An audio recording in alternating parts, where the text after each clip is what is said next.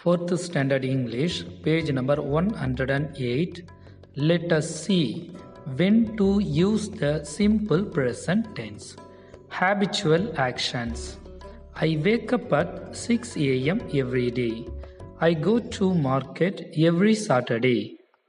General truths. The earth goes round the sun. Water boils at 100 degrees Celsius. Unchanging situations. I am a teacher and I teach English. I go to school by bus. Planned actions. The examination starts next week. Okay, boy children.